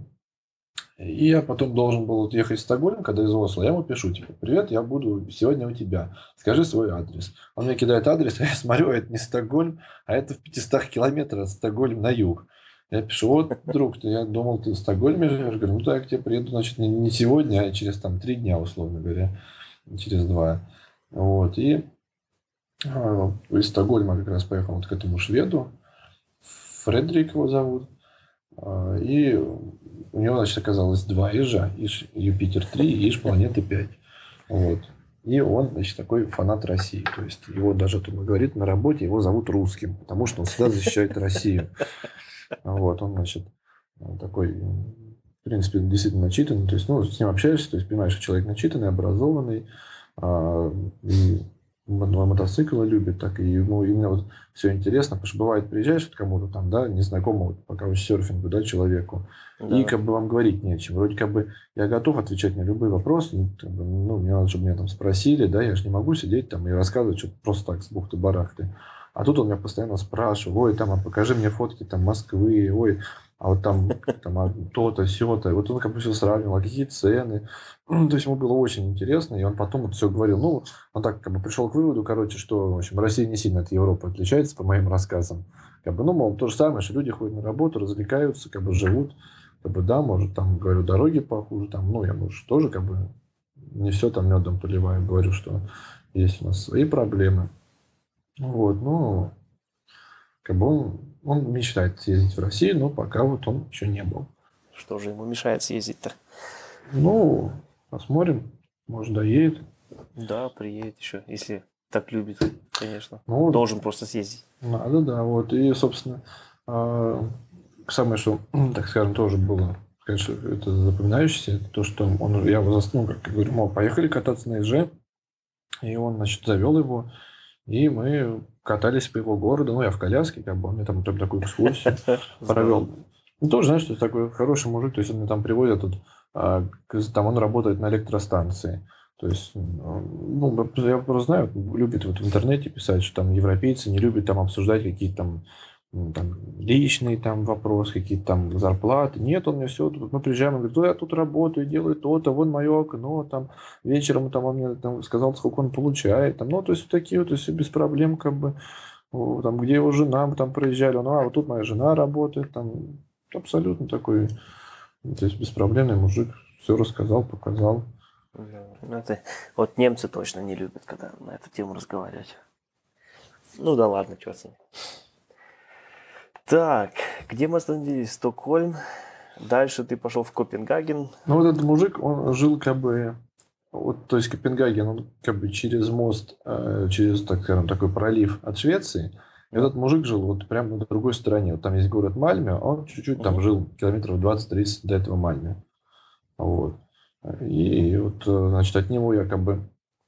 У меня был какой вариант? А, съездить на мотоцикле в Копенгаген и вернуться обратно к нему, переночевать и ехать дальше в Гамбург, туда-сюда. Вот. А можно было на поезде. На поезде получалось дешевле, потому что мост из э, Швеции в Данию, он платный. И съездить туда-обратно дороже, чем на поезде туда-обратно. Вот. При том, что на, на мотоцикле, на машине было бы еще дороже, соответственно. Ну да. Вот. И даже это был намного лучший вариант, потому что если бы я поехал опять же на мотоцикле, я бы все время переживал за него. А я просто приехал, просто гулял, ходил там в наушниках, как бы я ходил в Москве. Вот. И отлично провел, общем, я считаю, время. Ну и прокатился на европейском поезде тоже. Да, это, это тоже важно, я считаю. То есть посмотреть их поезда, ты как бы, так скажем, изнутри, это, mm-hmm. это интересно. Да, да, да. Ну, а дальше Дания. Дания все знакомо. Это, ну да, это дальше я поехал как, в как Гамбург, где у меня украли чехол. Но единственное, что я запомнил в Гамбурге очень хорошо. Вот, чехол для телефона, который был закреплен на мотоцикле. Вот. И, честно говоря, это, конечно, я там в Гамбурге так неплохо вообще провел время, потому что ВКонтакте нашел девушку, она там жила в Гамбурге, она мне город показала весь. Ну, так, в машине покатал, там все рассказала. Мы почти до час ночи катались, и потом я вот вернулся. И как я увидел, что у меня сперли чехол, так все впечатления у меня просто в ноль стерлись. Я уже ни о чем думать не хотел, кроме этого чехла. И спал я, в общем, с мыслями, что к утру либо мотоцикла не будет, либо он будет весь ну, просто разобран. А, ну и потом я поехал к тебе, и по дороге еще и упал вдобавок. Да. Ну, вот. К сожалению, э, к сожалению, к счастью, не сильно. А, ну, да, как бы, ну тоже неприятно было. Ну, конечно. Ну, главное, сам жив-здоров. Так, ну, от меня ты дальше потом пошел, как я помню, а, в Голландию, в Нидерланды, да. Бельгия. Я, там я был в хостел в замке. Это тоже необычная штука. Да, точно, ты фотографии-то выкладывал. Обалденные.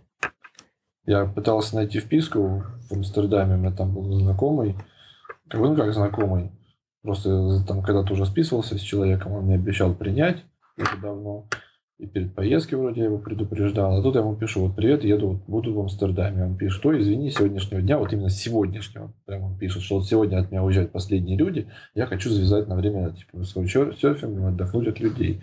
Я говорю, слушай, говорю, я только на одну ночь, там вот так и так. Он, нет, извини. Ну и, в общем, вот я потом нашел этот хостел в замке и даже больше рад тому, что я в этом хостеле остановился, потому что, ну, тоже просто необычность места, как бы сам факт, что ты в замке. То есть обычно я эти замки-то не смотрю, потому что мне некогда, там все еду, еду куда-то, а тут я целый день, можно сказать, провел в замке. Потому что я приехал относительно рано. Ну, а так впечатления о Голландии какие? Я просто по северу Голландии как-то ездил, и это просто ужасно скучно. Как раз по той же дороге ехал, кажется, по которой ты. Да, по внешнему виду там ничего интересного не было. Амстердам, в принципе, симпатичный такой городок, но туда надо, как, наверное, приезжать без мотоцикла. Тем более, опять же, я был напряжен над этим случаем с, этой, с кражей этого чехла. И я туда приехал на мотоцикле, и как бы у меня все мысли, что тут точно что-нибудь сопрут. И я помню, я, то есть как уже, то есть стратегия ставить мотоцикл под камерами, Потом я уже вот первый раз за всю поездку накрыл чехлом, чтобы как бы внимание не привлекал. И как бы так его серьезно, в общем, там весь упаковал. И все равно как бы ходил неспокойно. Как одно, один такой мерзкий поступок, даже мелкий, самая мелкая кража может испортить путешествие, да, это капец. Ну, да. Потом несколько дней мысли только об этом. Да. А что еще? Вот, ну ладно, по Европе-то ты уже рассказывал еще в прошлый раз, что там, где катался. Что-нибудь еще интересное было в дальнейшее путешествие по Европам? Ну, Приключения какие-нибудь?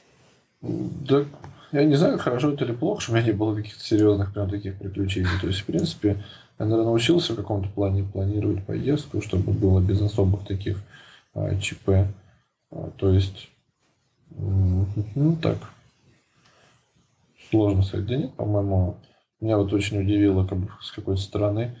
А, во Франции два года назад я жил как раз по вписке с каучсерфинга под Парижем. И ну, мне, честно, Париж вообще понравился. Я хотел опять как бы вернуться в этот город. А тем более в тот раз я не побывал в Лувре. Решил в этот раз посетить день, не день, а как бы время Лувру а, уделить. И я написал тому мужичку, причем просто ему пишу, привет, опять путешествую на мотоцикле, буду снова в Париже. Ничего не сказал э, про как бы ночевку. Он мне пишет, о, мой друг, как бы, я буду рад тебя, значит, снова принять, но, к сожалению, я не в Париже. Но ты можешь у меня остановиться в квартире, там кто-то живет, короче, он тебя пустит.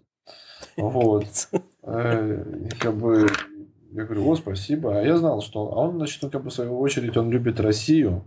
Э, но в Россию визу получить сложно, поэтому он каждое лето ездит в Беларусь. Ну, может часть России. Почти да, Россия, да. Такого, то есть общего, общего много. И он был, да, да. то есть я был в Париже, а он был в Беларуси. Вот. И я приехал, значит, а, а тоже там, значит, такая забавная ситуация. Он еще написал главное, а, my mate, ну, английский, да, mate, я посмотрел, да. то есть это может быть и сожительница, и да, же там да, девушка, да, что-то да. и жена, как бы, ну, много, в общем, а, значений. Вот. И оказалась девушка из Украины. Как бы, я только приехал, говорю, слушай, ты говорю, вообще, как бы, кто я здесь? А она говорит, а я просто вот живу, как бы, у него уже довольно там не один месяц, то есть просто он живет, он как бы, пофигу, как бы, кто у него там дома живет, он сам в Беларуси, пожалуйста. Она пока говорит, э, пока он в Беларуси, или как вообще его не бывает, она там таких, как я, ни одного принимала, потому что... Этот Она мужик... там за хозяйку, получается, да? Она там такая, да, как бы дом, за домом как бы план даже, получается, пересматривает. А сейчас этот француз уехал работать в Арабские Эмираты, и девушка, вот, она там, по-моему, дальше живет у нее дома. Как мир тесен все-таки, да, вообще. Потом ты, кажется, ну, побывал, доехал, ну, проехался по Франции, поехал в Швейцарию и куда в Австрию дальше, да? Вот, нет, э, даже если по Франции спросить, эм, какие места посоветуешь посетить во Франции, вот куда, кроме городов? Вот на, меня, например, город, города не интересуют, не, не интересуют совсем. Знаешь, э, во Франции я в этом году был на севере, А два года назад был на юге. Я тебе скажу, что если бы была бы возможность, я бы поехал бы в следующий раз на юг. А, ну да, горы, как-никак. Там не город, там есть э, довольно известное место, это Вердонское ущелье, или каньон ду Вердон. Ну вот, ну и там опять же все-таки там теплое море, Средиземное, там я вот был в Ницце э, проездом. Как бы я всегда слышал, да, вот лазурное побережье, там как это лазурное, это, да, называют. Как бы, ну, лазурное, лазурное. Я помню, приехал в Ниццу и офигел. Такая вода красивая, вот реально лазурная вода. Как бы, то есть, как вот, даже не знаю, такой не видел. Да, ну, мы пару лет назад были тоже и Сан-Тропе. Красота. Вот, и, значит, э, я помню, значит, тогда как бы вышел к набережной и так захотел искупаться. А у меня вот с собой, ну, это два года назад было, у меня с собой было, соответственно, все мои вещи. И я там, там была на, на, на пляжу так, такая будочка, что-то вроде библиотеки пляжной. То есть там можно было взять, почитать какие-то журнальчики, книжки, а рядом такие шезлонги. И вот в этой будочке две тетушки сидели. Я подхожу, говорю, а можно я вам свои вещи оставлю? Скажу, поплаваю. Они такие, да, конечно. И вот прикинь, я им оставил кошелек, соответственно, с деньгами, да, совсем, фотик, телефон, ключи от мотоцикла, документы от мотоцикла. А, в общем, вообще все, ну, даже одежду, получается. То есть пошел, поплавал, вернулся, все. Ну, молодцы они, классно. Все вещи, как бы, естественно, ну, как бы, но это как бы такой минус поездки в одиночку. То есть, как бы, ты вроде хочешь там остановиться где-то, чтобы посмотреть, а ты весь с вещами, и оставить их негде, как бы, и даже посмотреть некому. Да. А вот э, в Монако заезжал? Да. И как? Ну, как-то не знаю. Я не фанат Формулы-1. А, знаешь, там как бы трассы есть, которые проходят прямо по, по дорогам города. А, ну, я приехал, то есть там, стал где-то, и что, как бы, ну, дома, как бы, вода. Пошел к какому-то полицейскому, спросил, говорю, где здесь трасса Формула-1? Он говорит, а вот прямо здесь, показывает, тут прямо на асфальте, вот где мы стоим. Я такой, а, понятно. Ну, сел, поехал, как так, знаешь, для галочки, просто по этому асфальту. Когда меня привел, потом мне там что-то надоело, я развернулся и поехал дальше вот вниз, по-моему, что ли. Монако на до Ниццы, если ехать со стороны Италии. Да. Сначала Монако, потом Ну, значит, да. Круто. Значит, каньон до Вердон советуешь, да? Да, там еще, еще места. действительно красивый. И там, я помню, кемпинг был такой у меня хороший, то есть, соответственно, с видом таким хорошим. И недалеко это было от э, Ниццы. Потому что я помню, от Ниццы, я, то есть я, я ехал до Ниццы по побережью, вот Монако, Ницца, и сразу от Ниццы я пошел вверх, прям вглубь туда. Вот, э, вот, mm на, то есть я, я не был в Марселе, э, Канны я не был. Там еще потом э, этот есть виадук Мио, по-моему, самый высокий, что ли, мост. Или... У него там одна из опор, она получается по высоте, как Останкинская телебашня. А он где находится? Он находится, как бы, если ехать параллельно побережью, чуть вглубь. Э, где-то над Марселем, может, плюс-минус. Не знаю, если русская раскладка есть. МИО. Да, да, да. То есть М-И-Y. О, и краткое О. Виадук именно. Ну ладно, потом поищу. Угу. Итак, дальше куда держал путь? После Франции была Швейцария, кажется, у тебя, да? А, да, после Франции была Швейцария. А там в Лозанне на лето жила моя старая одноклассница, с которой я в школе учился. Еще просто у меня было две школы. Я по, по первой школе вот с ней вместе учился. По, по второй тоже, только в разных классах. Не знаю, кому это может быть интересно. Вот. И, значит, то есть там я как бы, так скажем, у своих, то есть остановился мне и город тоже показали. Мы ходили в институт Лозанны а, технический, и там у этой моей подруги, у него молодой человек из Швейцарии. Мы ходили смотреть его рабочее место, там, где он работает, а он там, можно сказать, научный сотрудник. То есть мне это интересно, поскольку я по какой-то ну, ну, да. части тоже, можно сказать, в этой сфере работаю. Вот, то есть мне было интересно сравнить, посмотреть, как у них там, и в библиотеку техническую зашли. Вот, а потом, а, ну мы вместе покатались даже на мотоциклах сначала. Вот, а потом я поехал на следующий день по Швейцарии у меня есть карта а, все горные перевалы Швейцарии. Там, до полутора тысяч э, высотой и больше полутора тысяч. Вот до полутора я вообще даже не, открывал эту карту. А вот больше полутора тысяч. А, я там проложил маршрут по, по пяти или по шести перевалам. То есть, ну, естественно, был это не оптимальный, дебильный маршрут, как бы, но как бы он красивый маршрут, действительно. То есть это лучшие места, можно сказать, какие только можно себе представить. И, ну, так вышло, что Швейцария оказалась очень маленькой страной. Если честно, ну, я третий раз вот на мотоцикле приезжал в Швейцарию. И так вышло, что из этих пяти-шести перевалов а, почти на всех я был до этого. То есть я знал там, что вот, вроде смотрю название, но вроде думаю, был, не был, вроде рядом приезжал. Может, не заезжал именно на перевал. А потом еду и понимаю, что я тут был, а у меня еще навигатор, он пока, если вот фотка сфоткана с этим, с привязкой к GPS, то он показывает на карте а, вот эти твои фотографии, где они были сделаны. И я вот был уверен, что я проложил сначала маршрут там, где я не ездил. И вот я еду и смотрю по карте, что вот где-то здесь я делал фотографию. Вот.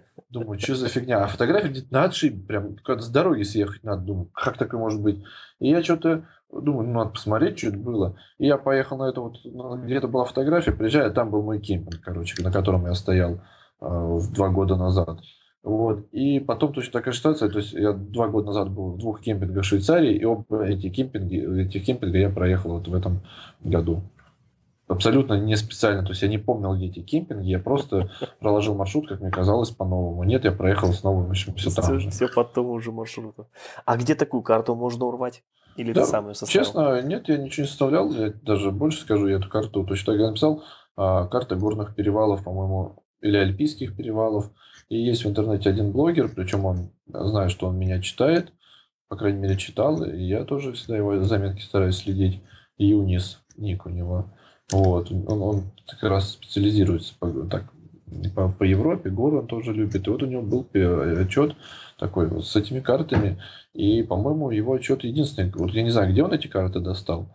Но я потом еще несколько раз гуглил, а, думал, может, новые карты найду, а находил как бы копии его а, отчета в других, ну, других сайтах. То есть текст смотрю mm-hmm. тот же. Вот. А ссылочку на него не можешь как-нибудь скинуть? Да, скину, конечно. Было бы круто. Я тоже туда. Вот, э, там вот эти две карты у него, там, по-моему, еще какая-то карта есть. А так вышло, что на одном из перевалов я вообще был три раза. Это вот перевал Сан-Готард. Это известный перевал, который Суворов перешел. Да, да, да. Вот. Так вышло, что я его два года назад, я на него заехал с одной стороны, в прошлом году я его а, на него заехал с другой стороны, а в этом году заехал снова, как и в прошлом году, только там два пути. Там как бы две дороги есть, ну, старые новые, что ли. Вот, и в этом году поехал, по-моему, по старой, а в том году ездил по новой. Но через, ту, через тоннель, через новый ты там не ездил? Или не, не, ну это глупо ехать через туннель, да, да, когда-то да. как красота сверху. Все горы пропустить. Ну, я потом посмотрю у него, э, если пришлешь ссылку. Я тебе уже Карты вот эти, интересно. Ну да, сейчас я не буду смотреть. Ну, понятно. Ну, просто пока не забыл. Да, спасибо. Так, Швейцария. Значит, там 5 или 6 перевалов. Круто. Ну, Швейцария, правда, на карту посмотреть, она довольно маленькая страна. Да, это можно... за день, по-моему, 30 километров проехал, и почти вся Швейцария уже была. Да, да, да. да. Дальше двинул эм, по Италии или по Нет, в Австрии. Австрии? В Австрии. В Австрии тоже, там уже, так скажем, Получается, это, ну, как бы, долгое время я, наверное, до сих пор могу говорить, что Австрия это моя любимая страна, но не то, что прям любимая, это все страны интересные, но вот Австрия, она как такой удачный микс, э, скажем, из более-менее средних цен, э, хороших да. дорог, хорошей природы, красивых городов, ну, вот, ну и хороших людей. Так получается, что у меня там, в принципе, друзей много, и даже в поездках, если бывает я где-то останавливаюсь, там в кемпингах, австрийцы очень часто подходят, общаются, то есть такие люди открытые. Вот, то есть как бы мне сложно что-то про Австрию сказать плохое.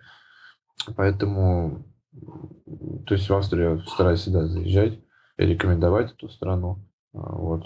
Конечно, может, красоте с Норвегией уже не сравнить, но, то есть, говорю, по общим таким впечатлениям Значит, по красоте Норвегия больше понравилась, да? Вот это, именно вот эта смесь гор с водой. Ну, я думаю, что все-таки ничего, да, ничего лучше Норвегии я, в принципе, думаю, ничего не видел. Ну, и сложно найти. Блин, надо тоже поехать. Что-то сейчас загорелся. Ну да, потом ясно, потом все опять страны уже знакомые до боли, да, уже, можно сказать, почти дома после Австрии. Да, тут э, даже когда в Австрии мне подходят, там, ну, часто люди, да, подходят, там что-то, там, ну, задают вопрос, там, куда едешь, что, куда, и там, ну, восхищаются, ой, там, как там первый раз видим русского, там, ну, что такое в этом духе, там, ну, не, не вообще там, может, живого русского, но как будто в этих там местах, да, там, и как бы, когда мне в Австрии говорят, ой, там, как круто, там, большие пальцы показывают, у меня, знаешь, у меня такой, как бы, э, эмоции, как бы, да вы что, я уже почти дома, как бы, что тут восхищаться-то, до дома осталось ехать два дня. Вот. Так что Австрию я уже действительно там спокойнее даже себя чувствую. Не, Австрия, правда. Мне, мне тоже очень нравится. Вот прошлый год был. Очень, очень понравился. Альпы просто прекрасно.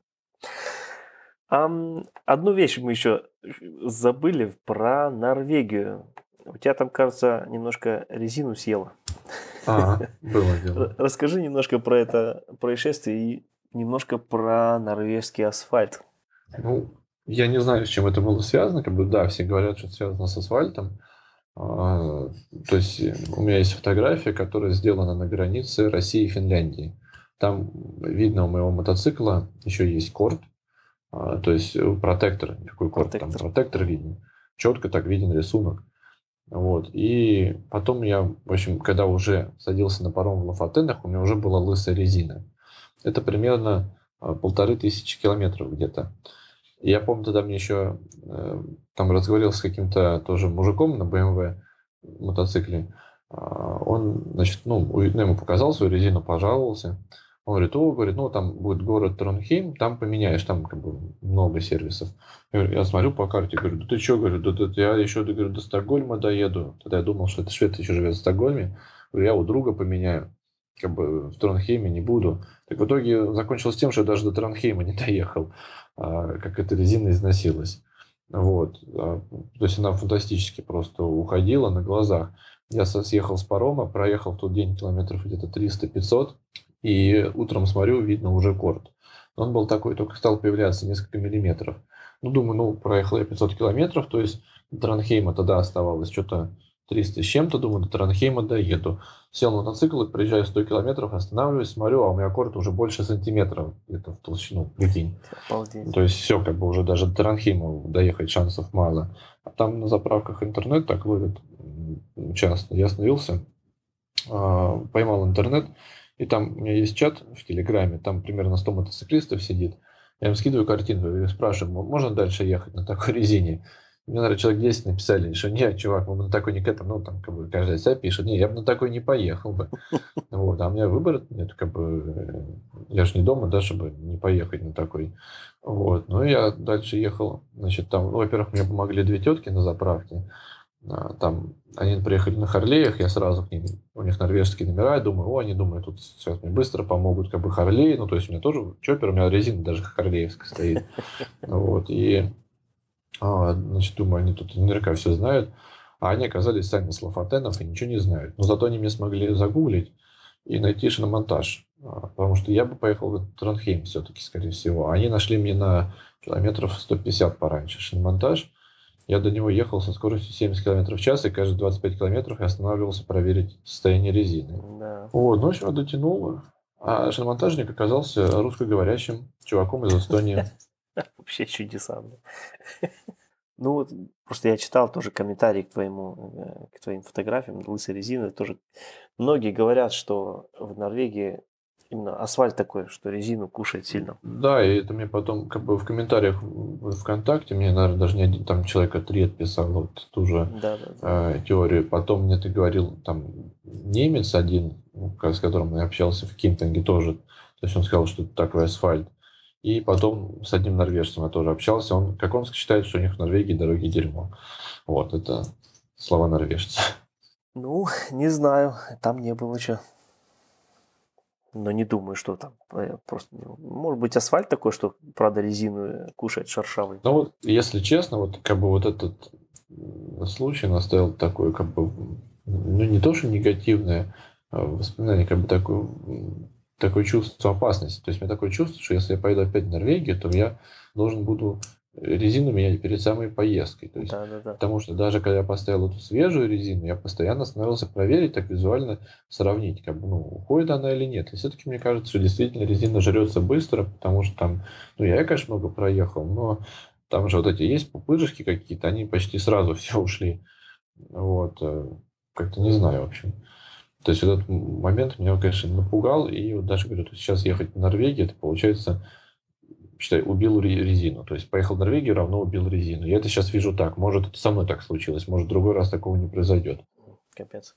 А сейчас вот до дома доехала резина, как нормально было? Или уже тоже Ну, на вид, пора? не, на вид я бы на такой поехал бы еще бы в следующем. То есть не то, что поехал, я поеду на такой еще дальше. Я не собираюсь менять там, там еще Ну, дофига. значит, не успела Норвегия сожрать слишком много. Сколько километров проехал, сколько в дороге был? А, Проехал я 14,5 тысяч, и получилось 40 дней, с- э, 41 день, 40 ночей. Обалдеть. Однозначно круто. Ну, если вот, э, говорю, забегать вперед, у меня есть уже планы на следующий год. Вот. Давай, следующий год рассказывай. Ждем. Я сначала все думал, как бы, ну, как бы, может, пора уже завязывать с этой Европой, как бы, вроде, ну, уже кого удивишь, как бы, Европой, да, что там, вот, и как-то не знал, как бы, в общем, что делать, но сейчас я подумал, что все-таки в Европе я не был, в Англии, вот, Англия это отдельный такой, как бы, уголок, Шотландия. ну, Шотландия, а, ну, можно назвать это Великобританией тогда. Вот, соответственно, я посмотрел отчеты в интернете, и почти русскоязычных отчетов, то есть нету. Ну, чтобы кто-то из Москвы ездил, там, из России- вот в Англии есть буквально там пяток отчетов, но обычно Лондон, Стоунхедж, дальше как бы в Ирландию вообще никто не ездил. А, Ну, может, ездил, не, не писал отчеты, я не знаю, но по Ирландии отчетов нет, и у меня, естественно, как бы э, желание попасть в Ирландию. То есть я себе вижу как. Я еще не был в Прибалтике, поэтому я хочу через Прибалтику поехать Ага. а, в вот, э, Прибалтика, Калининград, Гданьск, потом, может быть, э, а, Берлин и, э, ну, Гамбург, не знаю, вернусь я в Гамбург или нет. Вот, может быть, вот, проеду опять мимо тебя. Ну, конечно, ждем. Вот, потом я, значит, посмотрел, что там вот есть порт из Франции, который вот ходит. А, Самый дешевый по деньгам это а, Кале а, в Дувр, в Англию. Там стоит какие 20 евро, что ли, в одну сторону. Ну, это адекватная абсолютно цена. Вот. Я бы объехал, ну, в Лондон бы приехал бы, объехал бы всю Англию до самого севера и взял бы паром в Ирландию. В Ирландию, в принципе, тоже цены 50, по-моему, евро в одну сторону. Ну, это нормально, как бы. Ну, вот. Нормально, конечно. Там по пути есть остров Мэн, если ты знаешь, кто такой. Ну, как, как же не знать, само собой. Вот. А, и как бы не то, что это какой-то маленький такой э, островочек, а, просто мизерный, я бы сказал. Вот. И мне кажется, он там километров, может, 50 в длину. А, Но как было бы прикольно туда переплыть, э, сдать, делать кружок по вот острову, там же это гонки, да, ну, естественно, не гоночный период, и поплыть дальше в Ирландию. Так вот, я посмотрел цены, они какие-то, вот на этот остров Мэн, они неадекватные. Примерно 150 евро то, вот в одну сторону. То есть, условно говоря, в Ирландию сплавать 50 евро и 50 евро обратно, а на остров Мэн это из, значит, из Великобритании 150 евро, в Ирландии еще 150 евро, и потом из Ирландии еще 50 евро в Англию обратно. То есть, Дороговато будет. да, это получается как бы этот остров Мэн, он, конечно. Я хочу потом... Я вот еще не регистрировался на форуме Adventure Rider.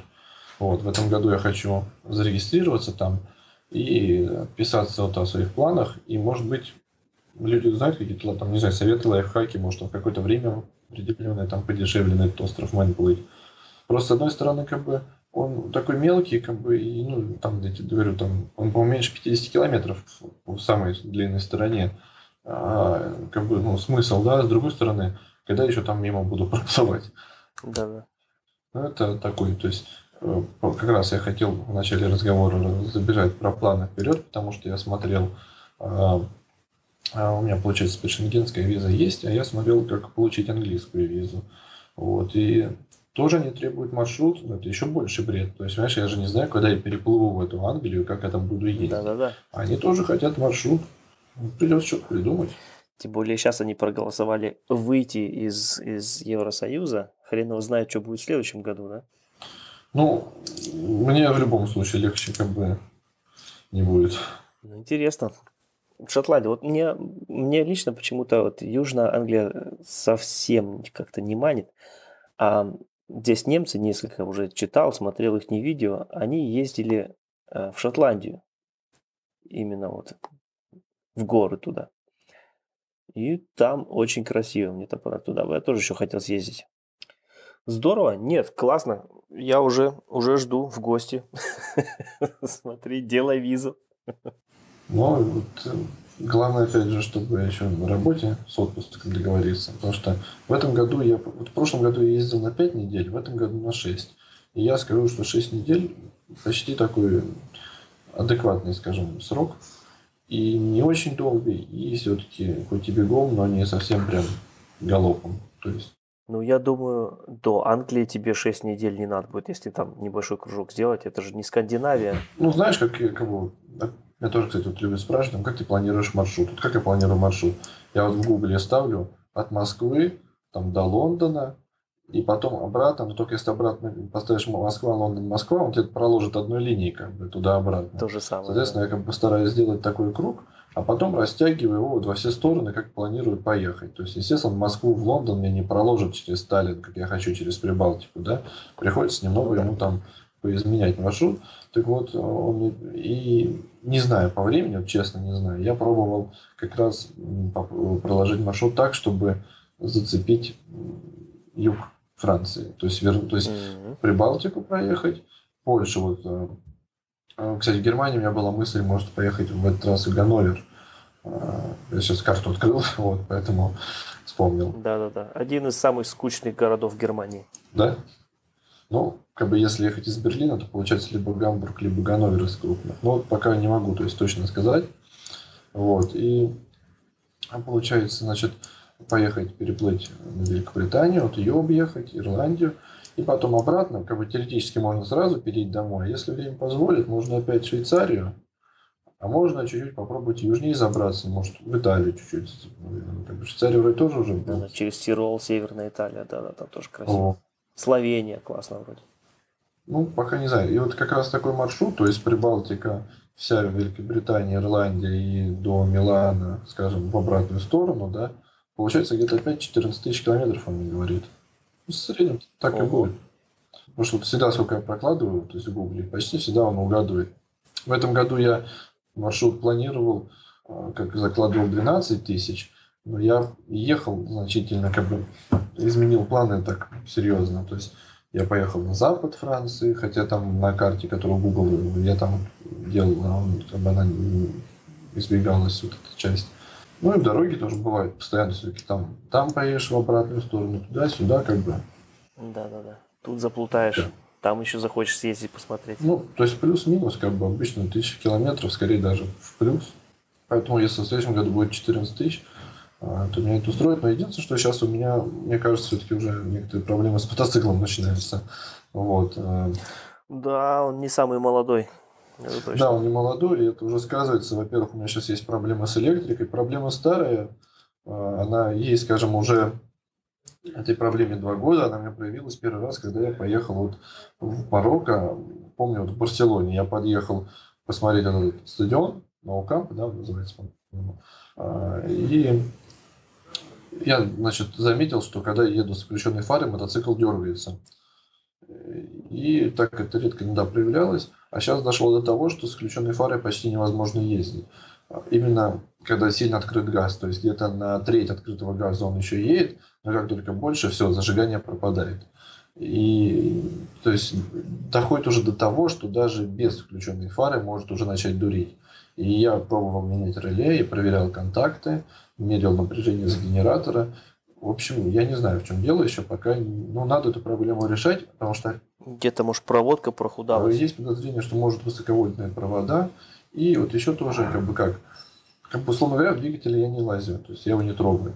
Но есть способ, скажем, как скажем, узнать, померить компрессию. То есть такой довольно простой способ оценить состояние поршневой. Да?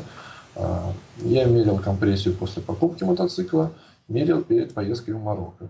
А с тех пор я проехал по Марокко, до Марокко 18 тысяч, потом в прошлом году в Грецию 12 тысяч, в этом году 14 тысяч по Норвегии, ну и там межсезонные, ну, меж, скажем, путешественные такие, да, по Москве, там на работу, на дачу.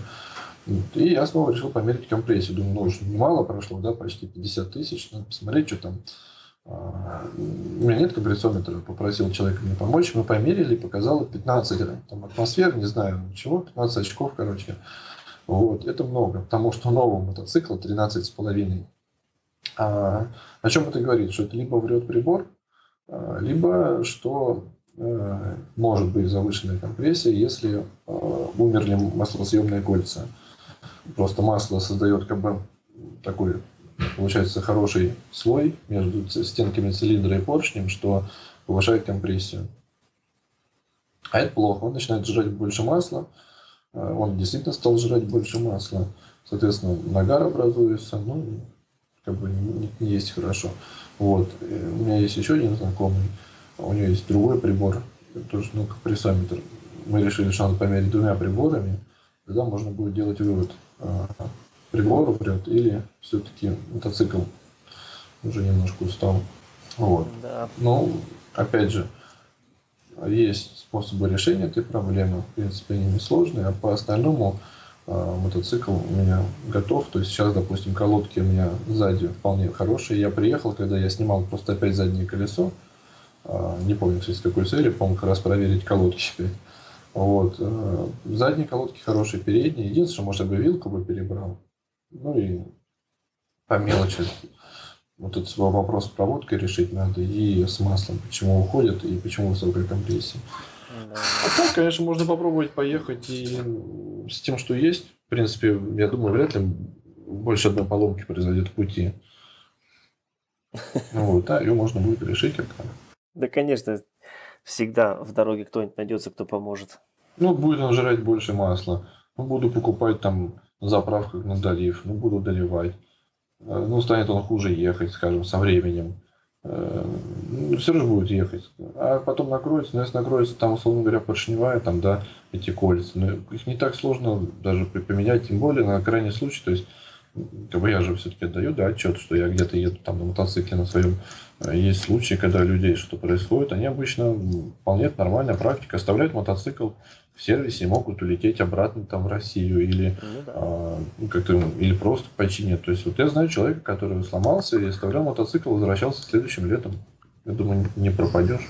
Да, конечно, нет. Тем более, если ты едешь по Европе. Мне кажется, в Европе вообще не попадешь. Да, Здесь... я думаю, Европе. Здесь нет таких дыр, откуда не выберешься. Ну так, Гессер, наверное, будем закругляться? Да, давай. Огромное тебе спасибо за рассказ. Очень интересно. Если какие-то вопросы у меня будут, я тебе еще раз позвоню. Да, пожалуйста, всегда звони, могу тебе про прошлый год рассказать. Это будет еще, это, это классно. Не откажусь. А мы уже так и не это. Да-да, когда ты по Балканам. Да. Точно. Хотели созвониться не вышло. Обязательно. Обязательно поговорим еще. На этот раз все. Спасибо за внимание. Спасибо, Гессер, тебе. Включайте еще. Заходите на сайт moto-de, немецкий домен ну там оставляйте отзывы. Всем добра.